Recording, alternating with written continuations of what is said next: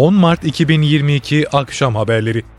Türkiye'nin arabuluculuğuyla Antalya Diplomasi Forumu marjında Antalya'da düzenlenen Rusya-Ukrayna-Türkiye Üçlü Dışişleri Bakanları toplantısı başladı. Antalya'daki bir otelde gerçekleşen toplantı 11:25'te başladı. Türkiye gerek savaşın öncesinde gerek saldırıların başlamasının ardından taraflar arasında diyalog yoluyla çözüme varılması için arabuluculuk önerilerinde bulunmuştu. Bu girişimler kapsamında iki ülke Dışişleri Bakanlarının Türkiye'nin arabuluculuğunda Antalya Diplomasi Forumu'nda bir araya gelmesi kabul edilmişti. Alman Bild gazetesi Rusya'nın Ukrayna'ya açtığı savaşta kullanılan silahlı insansız hava aracı Bayraktar TB2'lere övgü yağdırdı.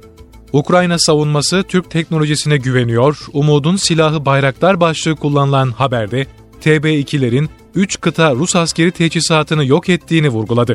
Bayraktar'ın Suriye, Ermenistan ve Libya'da Rus yapımı Pantsir S-1 uçak savar sistemini imha edebildiği aktarılan haberde, Ukrayna'da birçok Rus askeri teçhizatını ortadan kaldırdığına işaret edildi. TB2'nin savaşın seyir üzerindeki etkisinin henüz tam belirli olmadığına işaret edilen haberde, ancak Bayraktar Ukraynalılara umut veriyor, Ukraynalılar Rus işgalcilerle alay ederek Bayraktar hakkında şarkılar bile söylüyorlar ifadelerine yer verildi. İstanbul'da kar yağış aralıklarla devam ediyor. Dün öğle saatlerinde kentin yüksek kesimlerinde başlayan ve gece boyunca aralıklarla bazı bölgelerde süren kar yağışı sabah saatlerinde etkisini arttırdı. Kar nedeniyle olumsuzluk yaşanmazken D100 karayoluyla 15 Temmuz Şehitler Köprüsü bağlantı yolu kar tutmaya başladı. Belediye ekipleri bölgede kar küreme araçlarıyla çalışma yapıyor. İstanbul Boğazı'nda ise olumsuz hava koşulları nedeniyle gemi trafiği çift yönlü olarak kapatıldı. Öte yandan İstanbul Valisi Ali Yerlikaya, Anadolu ve Trakya'da İstanbul'a gelen tır ve kamyonların kente girişine kontrollü olarak izin verildiğini duyurdu. Şanlıurfa'da silahlı ateş açılması sonucu yaralanan 2 polis memuru şehit oldu.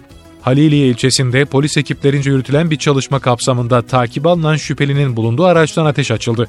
Saldırıda yaralanan komiser yardımcısı Abdullah Yasir Binici ile polis memuru Cemal Bozkurt kaldırıldıkları hastanede şehit oldu. Şehit cenazeleri bu sabah İl Emniyet Müdürlüğü'nde düzenlenen törenin ardından memleketlerine gönderildi.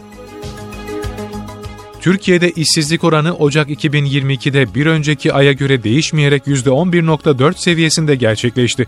Türkiye İstatistik Kurumu Ocak 2022 dönemine ilişkin iş gücü istatistiklerini açıkladı. Buna göre Türkiye genelinde 15 ve daha yukarı yaştaki kişilerde işsiz sayısı Ocak ayında bir önceki aya göre 21 bin kişi artarak 3.859.000 kişiye çıktı. İşsizlik oranı bir önceki ayla aynı kaldı ve %11.4 seviyesinde gerçekleşti. İşsizlik oranı geçen yılın aynı ayına göre ise 0.6 puan azaldı.